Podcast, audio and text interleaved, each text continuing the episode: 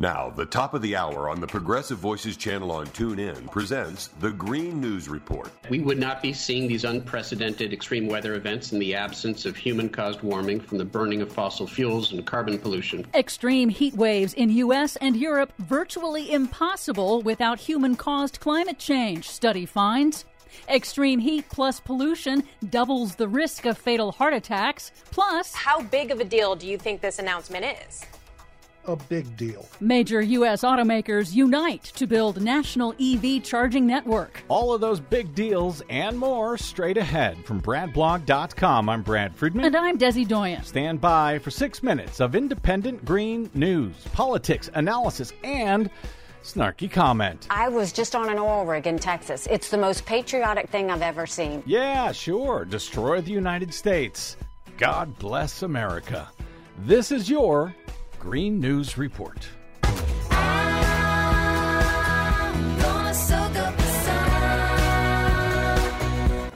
Okay, Desi Doyen, I don't know how many hot tubs there are for uh, residents of Florida, but it sounds like they don't need to buy one now. No, they certainly do not. But they might want a hot tub time machine.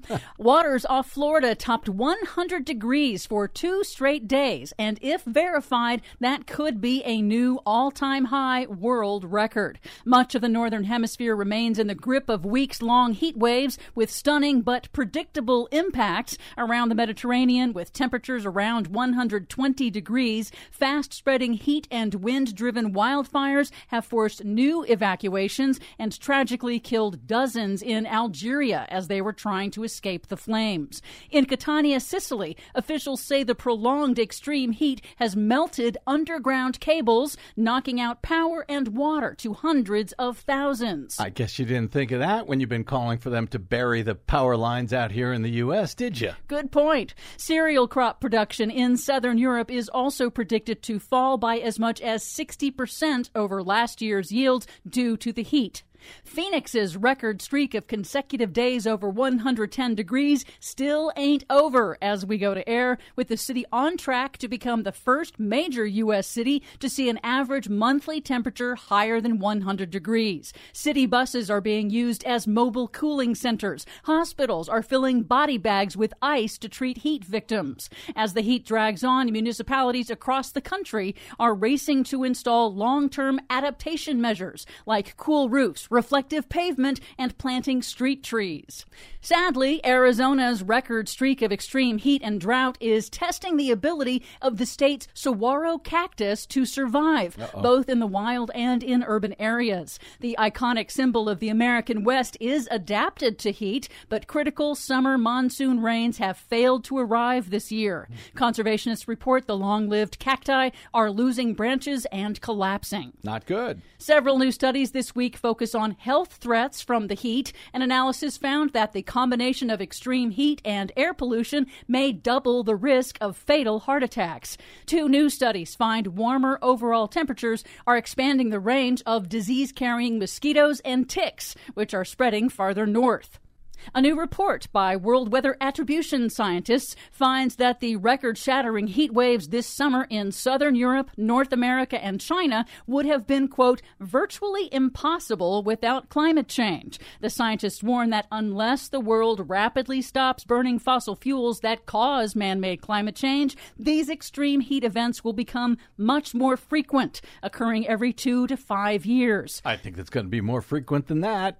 But climate scientists have repeatedly repeatedly urged speeding up the transition away from fossil fuels to prevent warming and its impacts from getting even worse. Here's Dr. Leah Stokes on CBS News. This isn't like a permanent situation. If we stopped burning fossil fuels, the temperature would start to stabilize.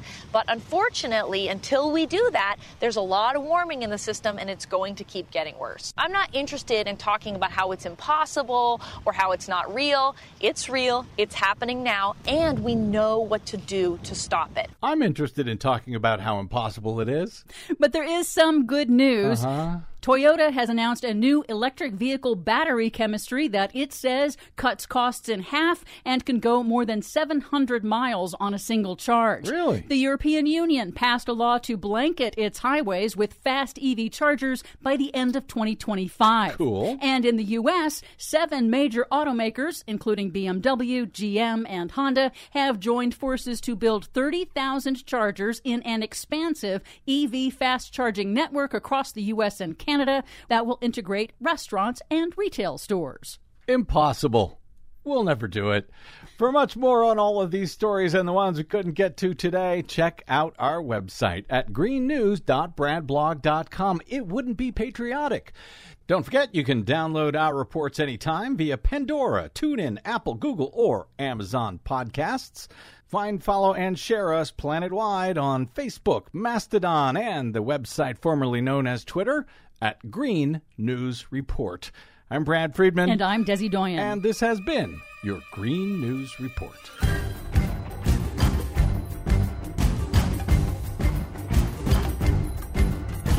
Please help Progressive Voices support the Green News Report by stopping by bradblog.com slash donate.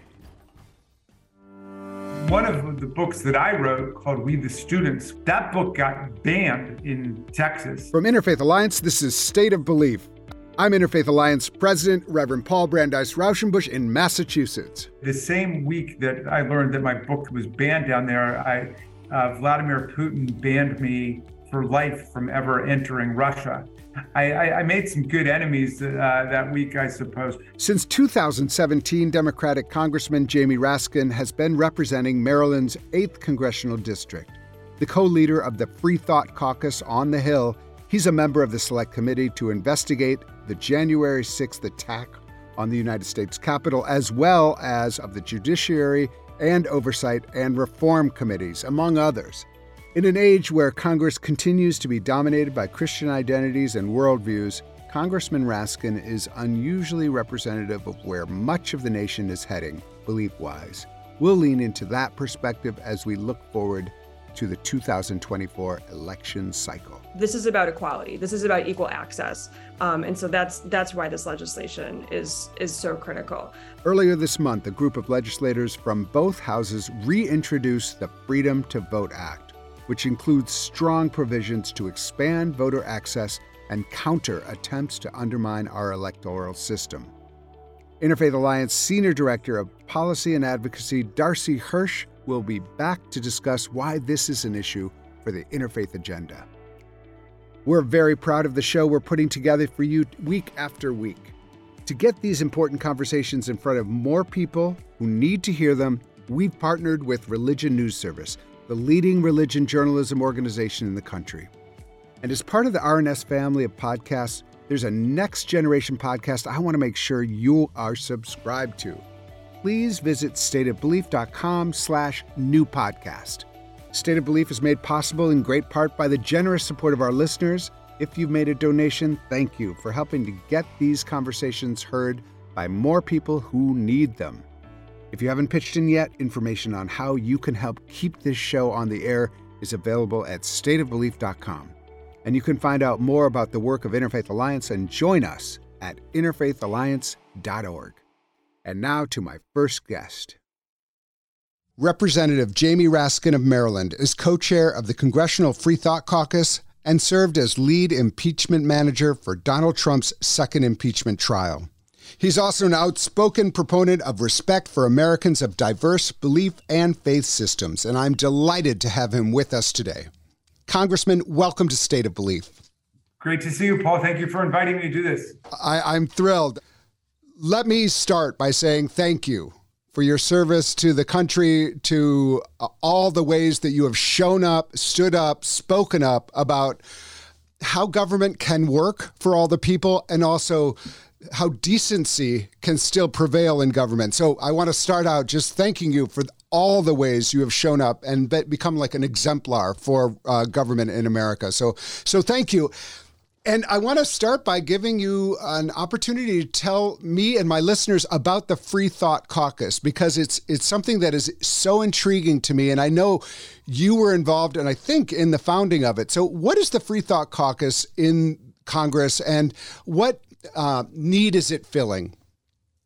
Well, uh, we created it back in 2018. My friend Jared Huffman from California and I um, just decided it was getting um, a little bit too, um, you know, uh, theologically uh, obsessed and Christian nationalist in the country and in government, and that um, the basic understandings of uh, the First Amendment, of the founders, of the separation of church and state were being lost. And so we wanted to uh, stand up for the Enlightenment tradition in American politics.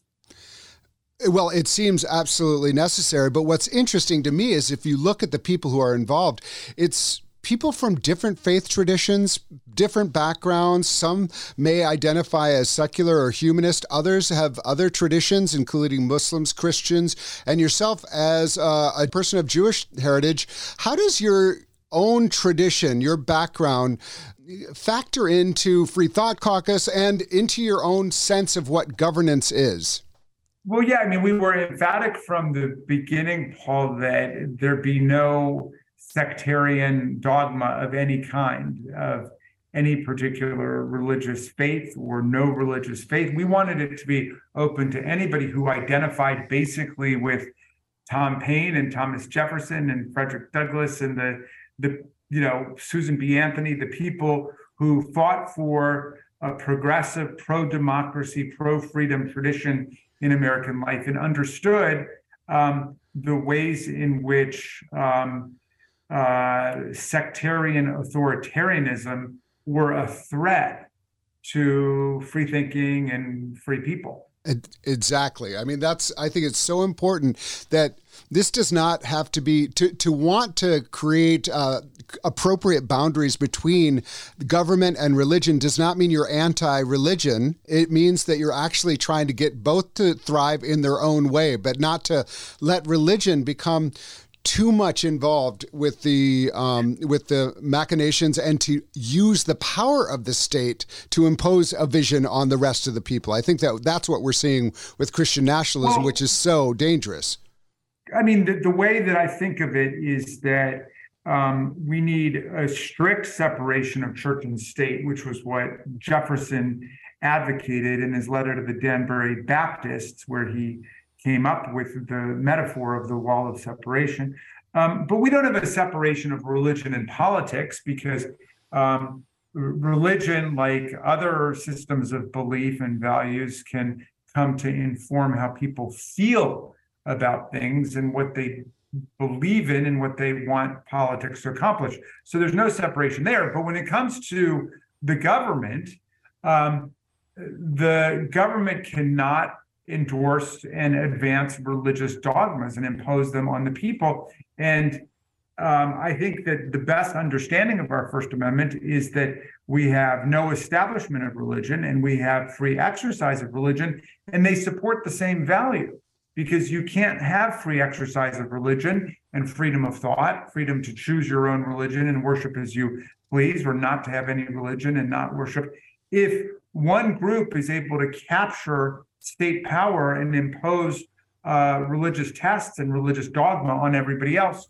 And so the anti establishment principle and the free exercise principle stand best when they stand together. That's what creates real freedom of religious choice and freedom of thought. Have you had success with the Free Thought Caucus reaching out to people who often bring religion into their politics and to invite them into conversation saying, let's have a real conversation about the way politics and religion can work together, but not exactly as you say, not impose a um, religion upon the state. Have you had yeah. any success with that? I mean, I, had a very interesting um, uh, conversation with a conservative Republican uh, friend who's, uh, you know, describes himself as um, uh, fundamentalist, born again, I suppose. Um, and you know, and I made this distinction between church and state separation versus religion and politics, where people can freely interweave the two if they like. Um, and he said, Well, you didn't have any problem with Dr. King being involved in politics because you liked his politics. And I, I, said, I don't have any problem with anybody exercising their First Amendment rights and being involved in politics. But understand this Dr. King's agenda politically was never to impose prayer in the schools or to take government money and give it to churches or to um, violate the separation of church and state. His political agenda was civil rights and the Civil Rights Act of 1964 and the Voting Rights Act of 1965 and reducing the military industrial complex and investing in um, social development and education and so on. So, what motivated him to get there was undoubtedly a profound um, spirituality and religious faith and understanding of what it meant for him to be Christian, no doubt. Um, and that's all to the good. I mean, you know, I, I, I tremble to think where American politics would be without the influence of the Black church. Right. In fact, there's an interesting book by Susan Jacoby about this, where she describes the way that social and political progress in America have depended upon um, a strong political coalition among progressive religionists from every faith tradition and non-believers.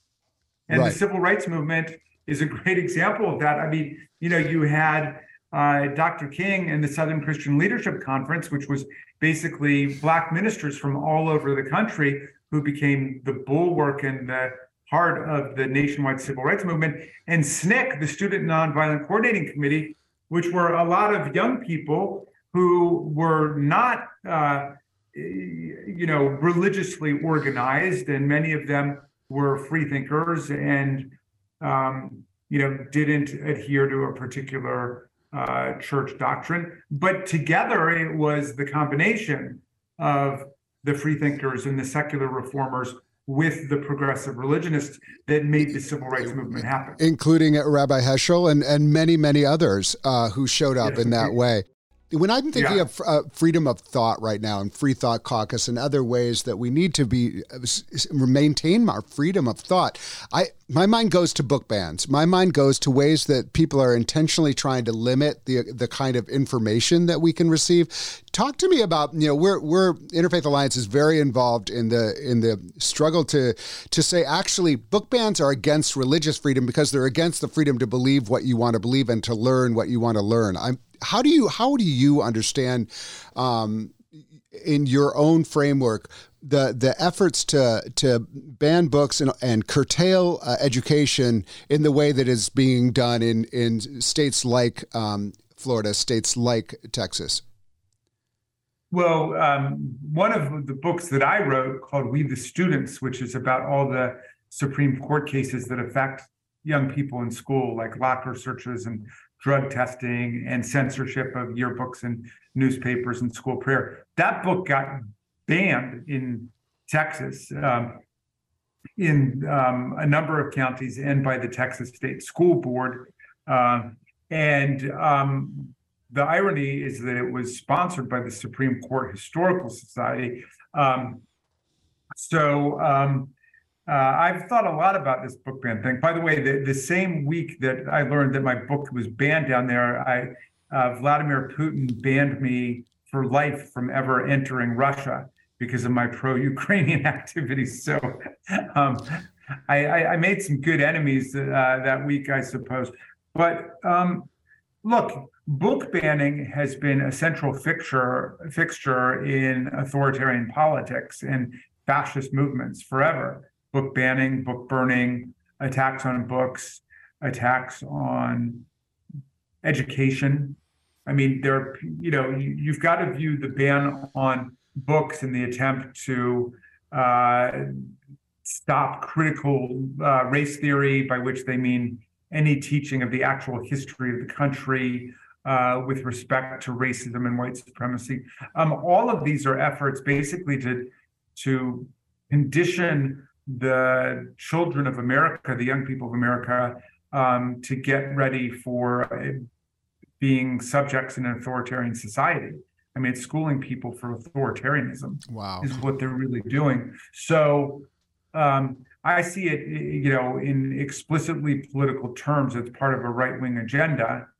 Um, you know, to uh, undercut voting rights, to roll back civil rights, to attack libraries, librarians, right. books, right. Uh, educators, um, to wreck the public schools as much as they can. Ugh. And um, you know they've got a wrecking ball agenda. I mean, you know, I go to work with these people every day. Um, they don't come saying, "Well, what are we going to do to strengthen American communities this week? What are we going to do to improve public health?" No, they come in and they say, "Well, how are we going to trash trans children this week, or how are we going to, um, you know, attack the Biden family with conspiracy theories and so on. Like that's the agenda. Oh, it, it is very, very frustrating. And you, you know, you often speak up and you name it, and we certainly appreciate it. Those of us who hope for a government that will actually deal with the, the problems that are pressing uh, our people. You've personally dealt with a lot of difficult things over the last um, decade. And, you know, I think in some ways, the way you've been open about um, the loss of your son, the, your own um, health, it's also allowed people to feel like, okay, a public person like that can be forthright, can be can offer wisdom and pain, and I, I I know that's not like your primary job as a congressman and as a as a leader, but I do want to just you know say commend you for it. And and wondering like for you personally, like leaning into your Jewish tradition, or or what what gives you strength given what you've had to go through? Well, you know, I derive strength from wherever I can find it. Um, undoubtedly, um, you know, our synagogue, our rabbi, our congregation, you know, have been extremely supportive and encouraging. Um, and that's true also of lots of other people's churches and synagogues and mosques and and people completely outside of any particular religious community. I mean, you know, one of the criticisms I have of uh, some of the, you know, critics of religion in America is that they don't understand that lots of people are organized in religious communities and religious life. It's not, you know, they look at um, you know, scary religious cults like the Church of Scientology or like what we saw with the right wing um, Christian nationalists on January 6th, or, you know, there's a really interesting documentary I saw recently called Shiny Happy People about uh, an authoritarian Christian cult um, that pulled the wool over a lot of people's eyes. But, um, you know, it's a mistake to characterize all religion in that way because it not all religions are like that not all religions are built on child abuse and terrifying and horrifying people. And there are lots of secular you know organizations that do operate on those principles. So um, you know to my mind i think an american pragmatic approach to this is you take you take institutions um, as they come to you and you judge them by virtue of what their real world consequences are in the you know in life. And um, so there are wonderful churches and wonderful synagogues and uh, church groups just like there's some that are have been taken over and driven into um, you know despair uh, by virtue of who their leaders were so um, you know but in an existential sense um, I've derived a, a, lot of strength from my family, of course, and my friends and my constituents. And, um, you know, I, I wrote a book about Tommy and about the times we, we came through ever since we lost him on the last day of December in 2020. Um, and um, so the writing has been somewhat, you know, cathartic for me um, to try to understand best that I can everything that happened with Tommy and everything that's happened in America with January 6th and COVID 19 and impeachment and everything. Um, and um, yeah, I, I mean, I I know, you know, there's a, a poem by the Spanish poet Machado where he says, Walker, there's no path, the, the path must be created by walking, you know, and so there's not one way to get through a catastrophe mm. like that um, or any of the, you know, traumas of our time. Um, and so, you know, we do our best, but for me, politics has been an important part of it because I feel like I'm able to channel uh, a lot of the emotion and angst of these times into some constructive action. Absolutely. Thank you for that answer. We'll take another break now and be back with more of this conversation with Representative Jamie Raskin. If you miss any part of today's program, you can hear full episodes of State of Belief anytime on our website. And please make sure you subscribe to the Next Generation podcast. Please go to stateofbelief.com slash new podcast. That's stateofbelief.com slash new podcast. You're listening to State of Belief, where religion and democracy meet. State of Belief Radio, twice every weekend on the Progressive Voices Network.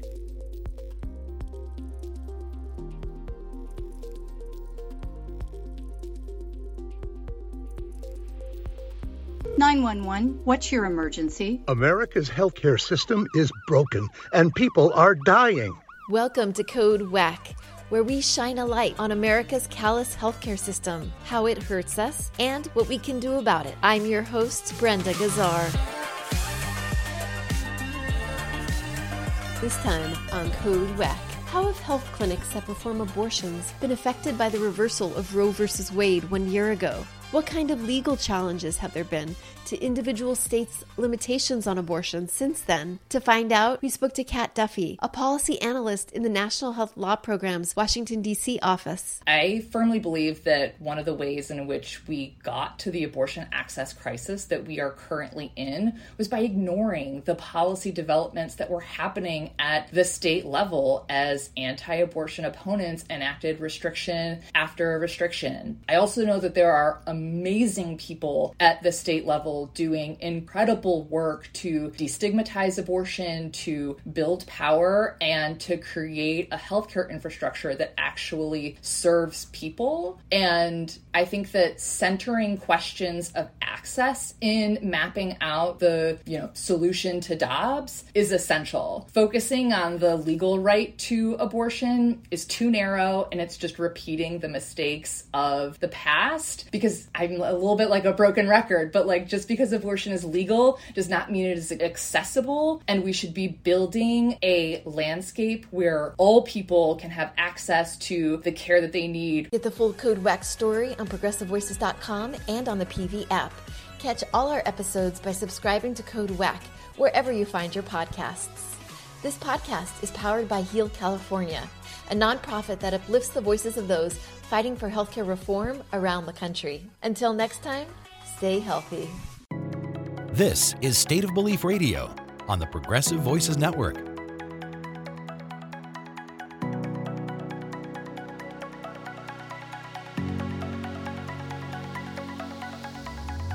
Welcome back to State of Belief. I'm Interfaith Alliance President Reverend Paul Brandeis Rauschenbusch. My guest is U.S. Representative Jamie Raskin of Maryland. Talk to me a little bit about how you understand January 6th, but then where we are now. And are you surprised that January 6th now has become a rallying cry for um, candidate Donald Trump? Like he's literally leaning into what happened that day. We're seeing inevitably. But, I, I kind of predicted that at the impeachment trial, where I tried to get his lawyers to commit that not only were they not saying anything positive about the riots and the insurrection during the trial, but that they would never, and Trump would never come to embrace it. And of course, you know, they they didn't commit to do that. It, it just seemed absolutely inevitable to me um, that Trump was going to end up trying to lionize and um, canonize um, the people who attacked our officers and stormed the Capitol and tried to overthrow our election. And you know, the history of coups all over the world um, is that if you don't soundly defeat the political coup makers and if there's no reckoning in the justice system, they will come back again.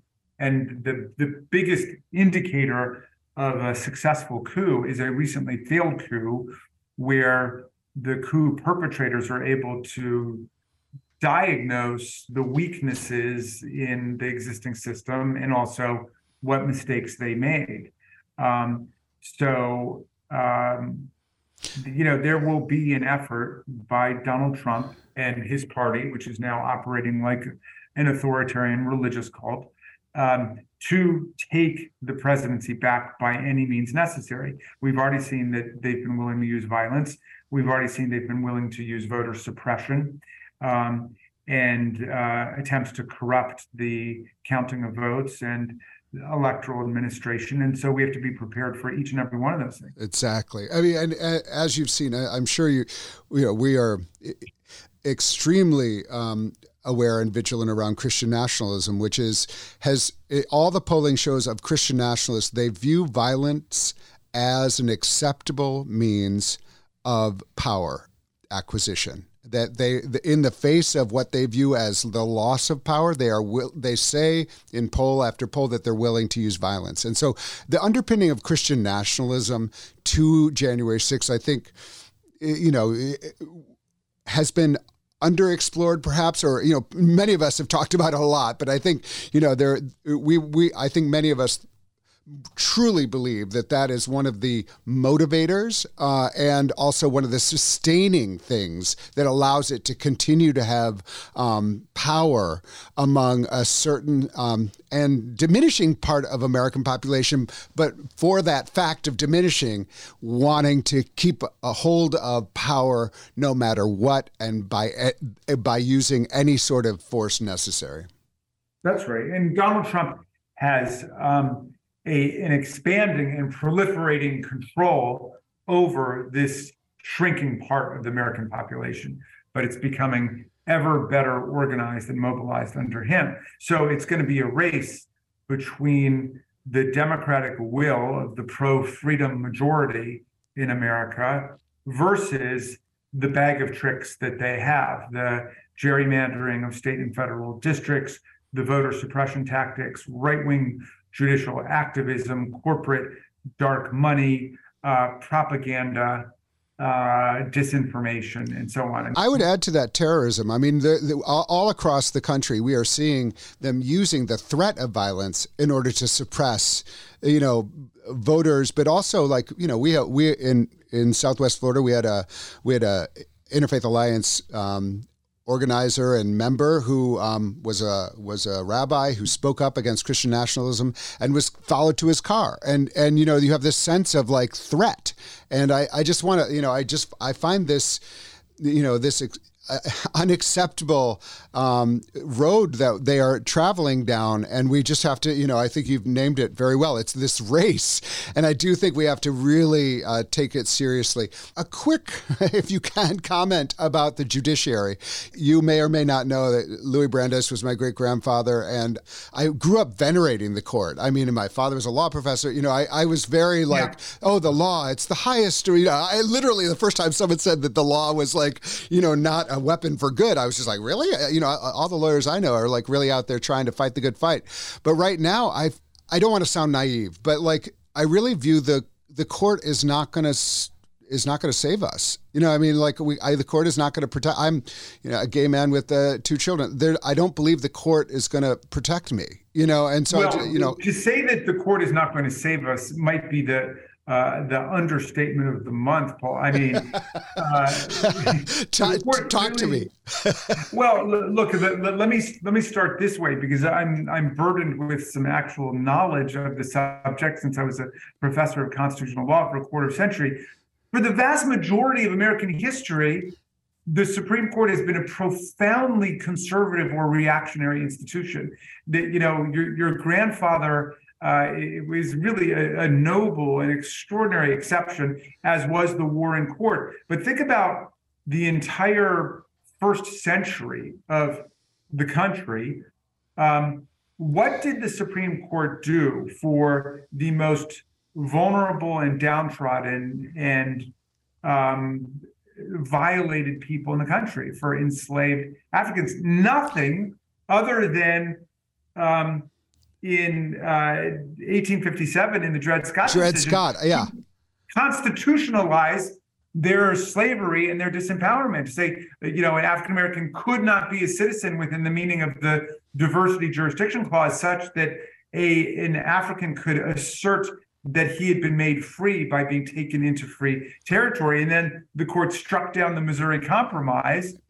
Um, yeah, and, it's it really um, is actually. Once you get into the history, you're a thousand percent right. And and people so also like even after the Civil War, even after the Reconstruction Amendments, so you get to 1896 with Plessy versus Ferguson, and the court guts equal protection and says, no, you have to interpret equal protection through the prism of the customs and traditions and usages of the people. In other words, use the racism and the Jim Crow apartheid that grew up after the Civil War to define equal protection. And as long as it's consistent with the social mores and customs, then it doesn't violate equal protection. So that system lasted up until Bob Moses and the civil rights movement went south in the Student Nonviolent Coordinating Committee, and up until the Warren Court, which was this extraordinary exception and departure from what the court, you know, had had been like. And you know, it, which isn't to say that there, you know, were not great noble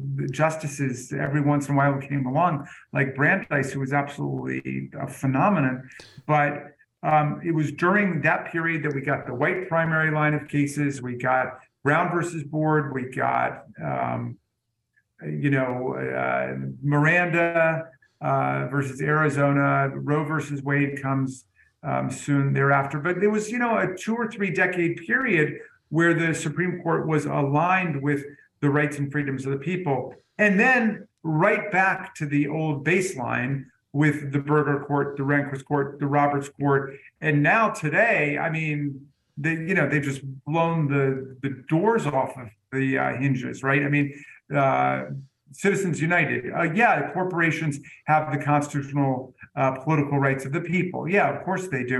Every corporate treasury in America transformed into a political uh, slush fund, uh, overturning Roe versus Wade. I mean, and and the the reasoning in these decisions is just pathetic. I mean, the, the most recent one that blew my mind was um, uh, the, the case about the woman who says, Well, I might have a business that might have a website where I might serve um, wedding couples. And this guy told me that he wanted me to uh, make a website for his wedding with his gay partner. It turns out the guy is straight, has been married for 15 years, but they take that case, they violate everything they've ever said about needing an actual case or controversy. There's no standing because nobody's been injured, and they render what is basically an advisory opinion. I mean, it was like a law, a bad law school hypothetical It- well, an exam. and, And, yeah, this is what passes for constitutional law today. No, I mean it also like you know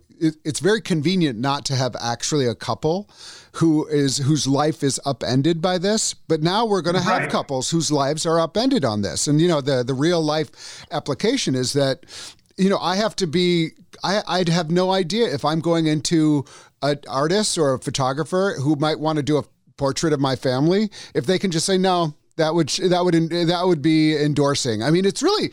I just think the idea of the of the, of the, the law as a force for unraveling society, as opposed to creating co- cohesion and and more um, um, I- almost obligation to one another. As even though we may disagree, obligation to be with one another. And this is this is what they're saying is basically we have no obligation. Well, th- this issue, this precise issue, was resolved by the Supreme Court uh, back in uh, you know the Heart of Atlanta Motel case and Ollie's Barbecue, where the court upheld civil rights laws and against precisely attacks by hotel and motel and lunch counter owners who said, "I've got a First Amendment right, either a religious free liberty right or a religious or a free association right, not to associate with." Uh, you know, interracial couples or interfaith couples or couples that I don't approve of. And if you're a place of public accommodation, if you're a hotel, motel, or restaurant, you can't say that. You're open to the public.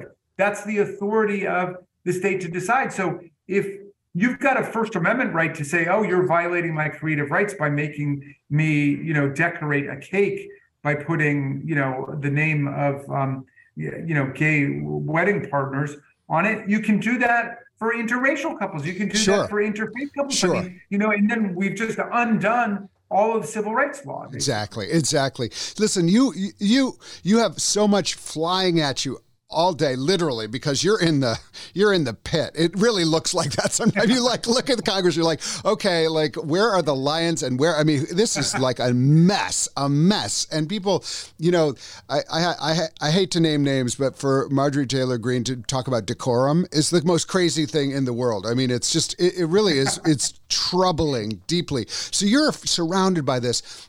I I like to ask people who are in the midst of it what gives them hope.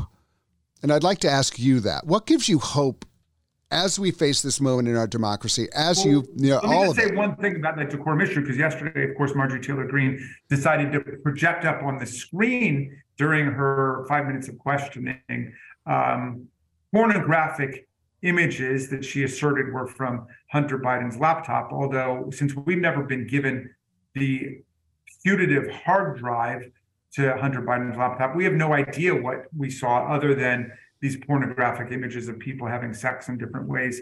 Um, I mean, that doesn't violate the rules of decorum of the House, and we don't have rules of decorum in the House. There was nothing relevant about it. It wasn't like we were having a hearing about pornography or human trafficking or something where you could conjure up some reason that would justify it. They were making a claim about how there was political interference in the tax prosecution charging decisions.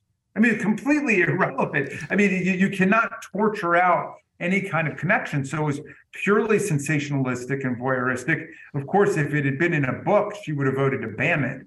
Well, and not to mention, it's like they, they talk about, you know, pornography and, you know, very quick to throw grooming things and, and, you know, all these, these, la- you know, they're, they're very quick to point out. Um, and then, and then they do that in a public setting.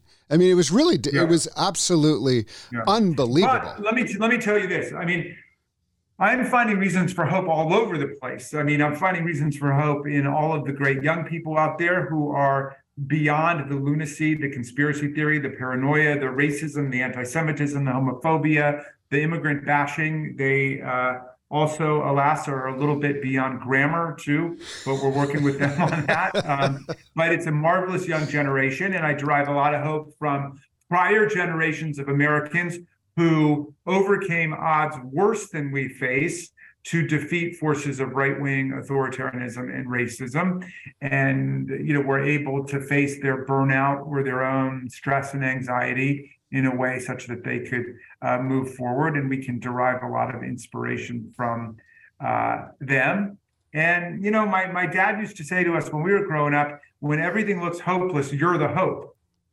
So I, I'm finding hope in, um, you know, the values I was raised with, and I find hope in the people that I meet every day who are rejecting the lunacy. And I do believe, I hope this doesn't sound too partisan for your totally nonpartisan broadcast, but I do believe that in the final analysis, it's going to be a showdown between the party of democracy, the Democrats, and what used to be Lincoln's party, a party of freedom and anti-slavery and anti-know-nothingism that has become an authoritarian cult of personality.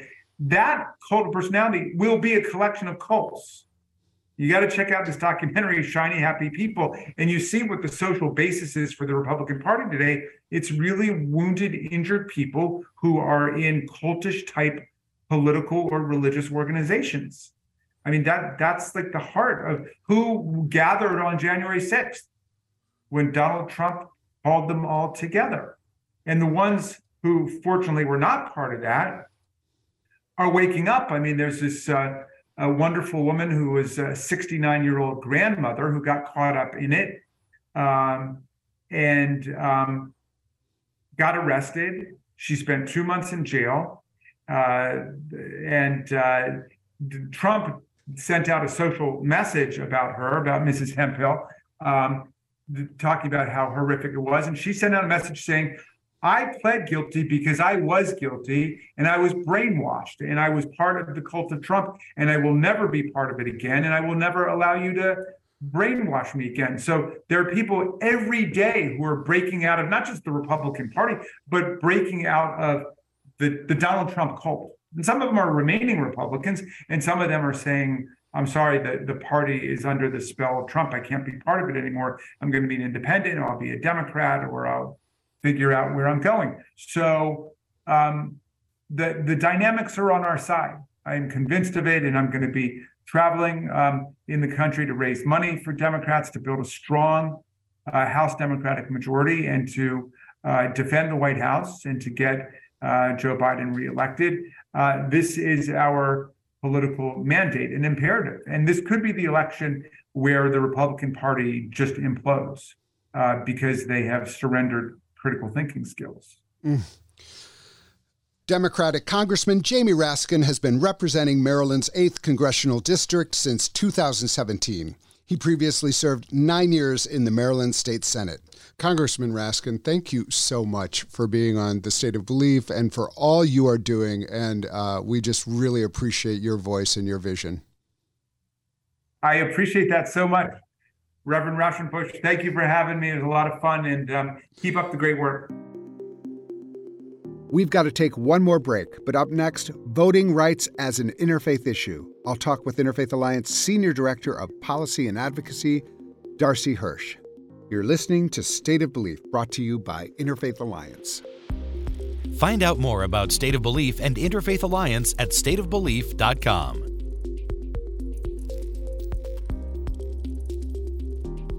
Hey, it's Stephanie Miller. Here's what we're talking about. Oh my goodness, it's a number of statements from the bassinet of the 45th president. Maybe he hasn't had his bottle yet. He's a little no. verbal. He's only got two words. He's a little blinky. Yeah. He yeah. just woke up. Yeah, he just woke up. Exactly. He's got a caps lock, but just first one is "Make America Great Again." All right. That's the three exclamation points, and then the second one is prosecutorial misconduct. Also three exclamation. Points. We've heard that before. Ah. And then 2024 election interference. Wow, he's really into the triple exclamation points, so it means it's yeah. super important. Okay, uh, he went on to say, got his baby got his breath for okay. a second, and, and ah, yeah, okay. Oh, and then he lost caps lock until the end here. We'll have fun on the stand with all these people that say the presidential election wasn't rigged and Stollen. the trial of the century. Stollen again. Stollen. Yeah. Again. Again with the German pastry. The trial of the century. Oh, I see. He would like to be compared to, to OJ. That's mm-hmm. nice. Okay. Uh, and then the last one would be so they impeach me over a perfect quote unquote phone call, and they don't impeach Biden for being the most corrupt president in the history of the United States. Point of order. Yes, Christopher. OJ was the trial of last century. Right. Right. Right. Right. And also guilty. Okay. well, there's that. Yeah. but we're in a new century now. Yeah. So speaking yep. of uh, German, huh? Brian Tyler Cohen uh, tweets, "My God, it turns out the that a DeSantis campaign staffer didn't just share a video mm-hmm. featuring DeSantis with Nazi symbols; he made it himself. Yeah. He previously praised white nationalist Nick Fuentes, and he was hired to write uh, DeSantis' speeches. Mm-hmm. Had they just gone ahead and announced their the official sponsor? They fired this guy of the DeSantis campaign. Yes, yeah. yes. I go now to the Hitler Burger you know to get myself my lunch. They use the free Wi-Fi at Hitler Burger to put yes. that together. Oh, there you go. Find the Stephanie Miller Show every Monday through Friday at 9 to noon Eastern, 6 to 9 Pacific, right here on Progressive Voices. You're listening to State of Belief Radio on the Progressive Voices Network.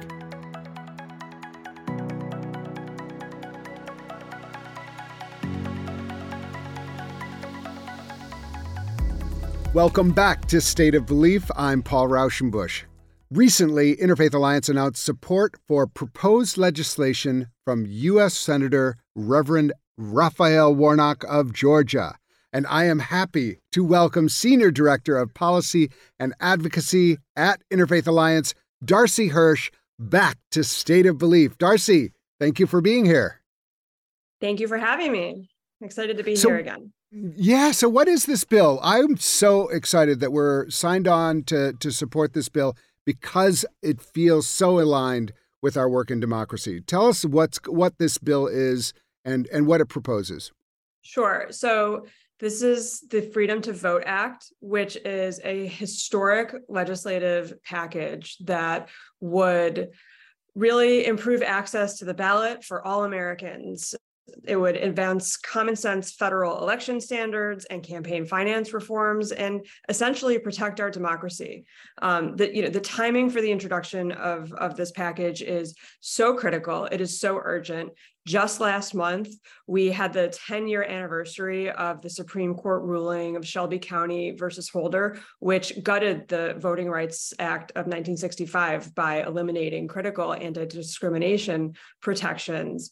And with the 2024 election on everybody's minds, the timing is really now to work towards creating an inclusive democracy and ensuring that every vote has a voice. For me, this feels so aligned with Interfaith Alliance's work on, you know, freedom of religion and democracy being hand in hand.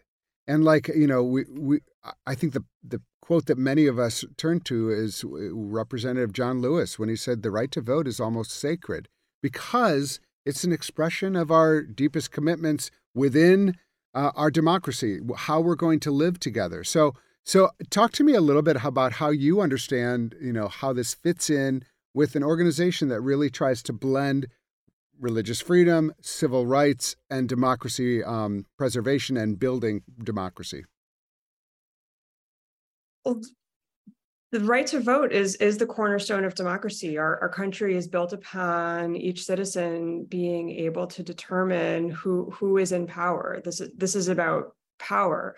And when we're thinking about civil rights, when we're thinking about LGBTQ equality, when we're thinking about support for our public schools, fighting discrimination against all kinds, supporting separation of, of religion and state, um, it's really our, our voice at the ballot box that ensures that our leadership is ensuring the civil rights of, of all. And it is the obligation of, of the faith community to guarantee these rights and speak out and say that that our faith believes that inequality in humanity and in full civic participation and so i think that you know our engagement in the 2024 election um, mobilizing advocating ensuring election protection election integrity is really critical to the work that that we do at interfaith alliance in protecting our democracy so, what is the timeline here? Is this, you know, what what can our listeners do? Because I think one of the important things here is that um, this is a, a bill that has been introduced, and so it is an opportunity for our listeners to actually reach out to their senators and say, uh, "This feels important. Can you um, let us know your stance on this, how you understand it, and how we can support it?" That's absolutely right. This this is such an opportunity for our listeners to reach out to their representatives, to their senators, and to say either thank you for endorsing this legislation. It was it was endorsed uh, by I believe the entire Democratic caucus, um, and it's significantly been lifted up by leadership to say thank you for supporting this. How can I partner with you to move it forward? And if your senator or your representative didn't support it, to reach out and and say this is important to me I, as as a as a citizen, as a someone who that lives in your in your district, um, I urge you to sponsor this to sponsor this legislation. And so we're you know we're still in the beginnings of the 118th Congress.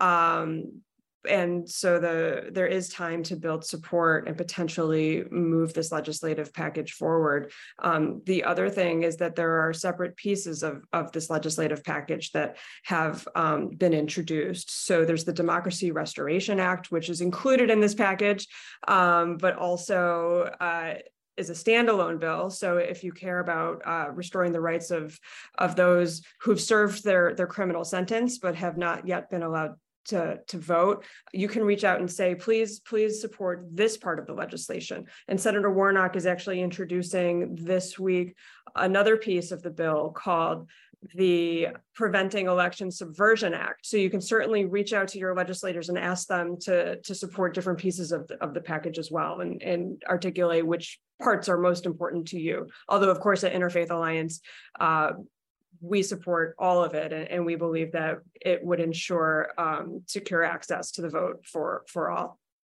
What was this last piece that you mentioned? Can you say a little bit more about that last uh, piece of legislation that you mentioned that um, to prevent the subversion of the vote. That feels really pressing and important.